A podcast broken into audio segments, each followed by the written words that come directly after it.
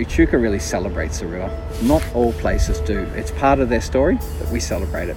And I like that. We celebrate it in different ways, whether it's businesses like the, the houseboats, whether it's the paddle steamers, but we're also a gateway to those huge forests and lake systems of the Gunbower Perricoota and the, and the Barmah lakes and go up there and they are our own little version of Kakadu, every bit as beautiful. So there's stuff that we have which we just don't realise.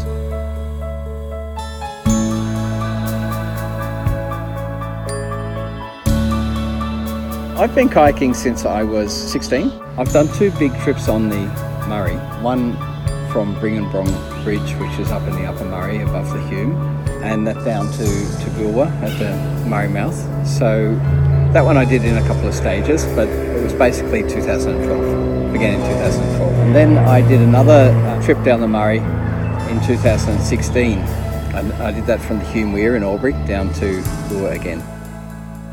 The first trip was actually um, health reasons. Nothing really seemed to help so I, I, thought maybe if I do a big endurance trip like this, it'll kickstart my system and uh, get me healthy again. And it did. The second trip was actually motivated by the first because the first one, I was writing a blog on my way down and um, and so just trying to learn about the, the places that I went through. And whilst I learned a lot, at the end I had so many questions that weren't answered that I, that I ended up studying it and it became the reason for doing a PhD. I, so I studied science. I studied botany and zoology, and I for years I actually did voluntary work because there weren't many paying jobs back then. And so I did. Yes, I did a, a, series of years where I where I uh, worked in science, but again, very hard to get a job. So things went different ways, and eventually I became a teacher. And so I've been teaching for 15 years in Echuca now, and my focus is our natural environment.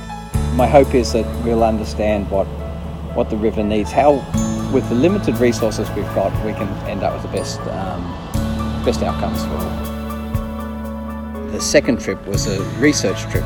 So um, I actually photographed the river from top to bottom every 250 metres. It's the only study I know of that length, 2,200 km.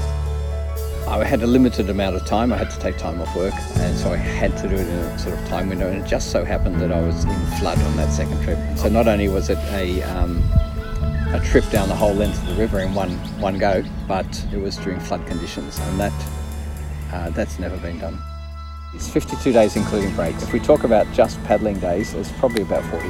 But I say 52 because I think you've actually got to take the breaks if you don't call into the towns and you don't talk to the people, you miss out on the local stories. Or you can pick that up from the, people working at the servos or the shops or at the pub. It's part of the journey. We've got that patch of water that flows past us, and, and sometimes we even think, hey, going past us. There's heaps of water. We don't realise that it's actually used all the way along. The needs of the different communities all the way along. And so later I did more trips. I paddled from um, Lake Eildon on the Goulburn down through Echuca, and then I paddled Picnic Point up to Deniliquin on the Edwards, and I did Hay down to the Murray uh, on, on the Murrumbidgee. But my favourite is the Murray, and if I could, I would do this journey every year. It's just amazing. It's just so beautiful, and we get to know our section and we start to think the whole river's like that. But when you do a big trip like this, you realize how it changes, and every day you start to see something different despite living on a river, growing up on a river, being on the river all throughout the year, I realised when you're in flood, the water goes right up to the top of the high bits, and you look down into the forest and seeing the water flow slowly into it and it coming to life and full of flowers, everywhere flowers. It, it's just beautiful. Up in the high country, it's in a deep valley, you've got green green fields coming in. You, you, your banks build up as you, you go through different sections. You open out onto Lake Mulwala. You come into the Barmah Forest when you're actually at the same level as the banks, which is incredible again. You might see brumbies, things like that. It splits up then, comes back together way down past Swan Hill. At that point it widens out into a huge river and it doesn't become small again. It's like 200 metres wide. And then just after that, you come to the gorge country where it goes through about 300 kilometres of cliffs, 30 metres high either side. And as the water laps against it, it echoes. And the, the cockies sit in little hollows that they've chewed out of the rock. When I've been on the water, and it's happened in multiple places, and in the early morning when the sun is coming up, and the whole surface of the river is covered in mist, and the sun rays shine through that mist, and it's just magical. These days, I've turned into one of those people who support other people paddling. There are actually more and more people doing the, the length of the river. It used to be like one a year or one every two years. Now we've got, um, we might have one a week.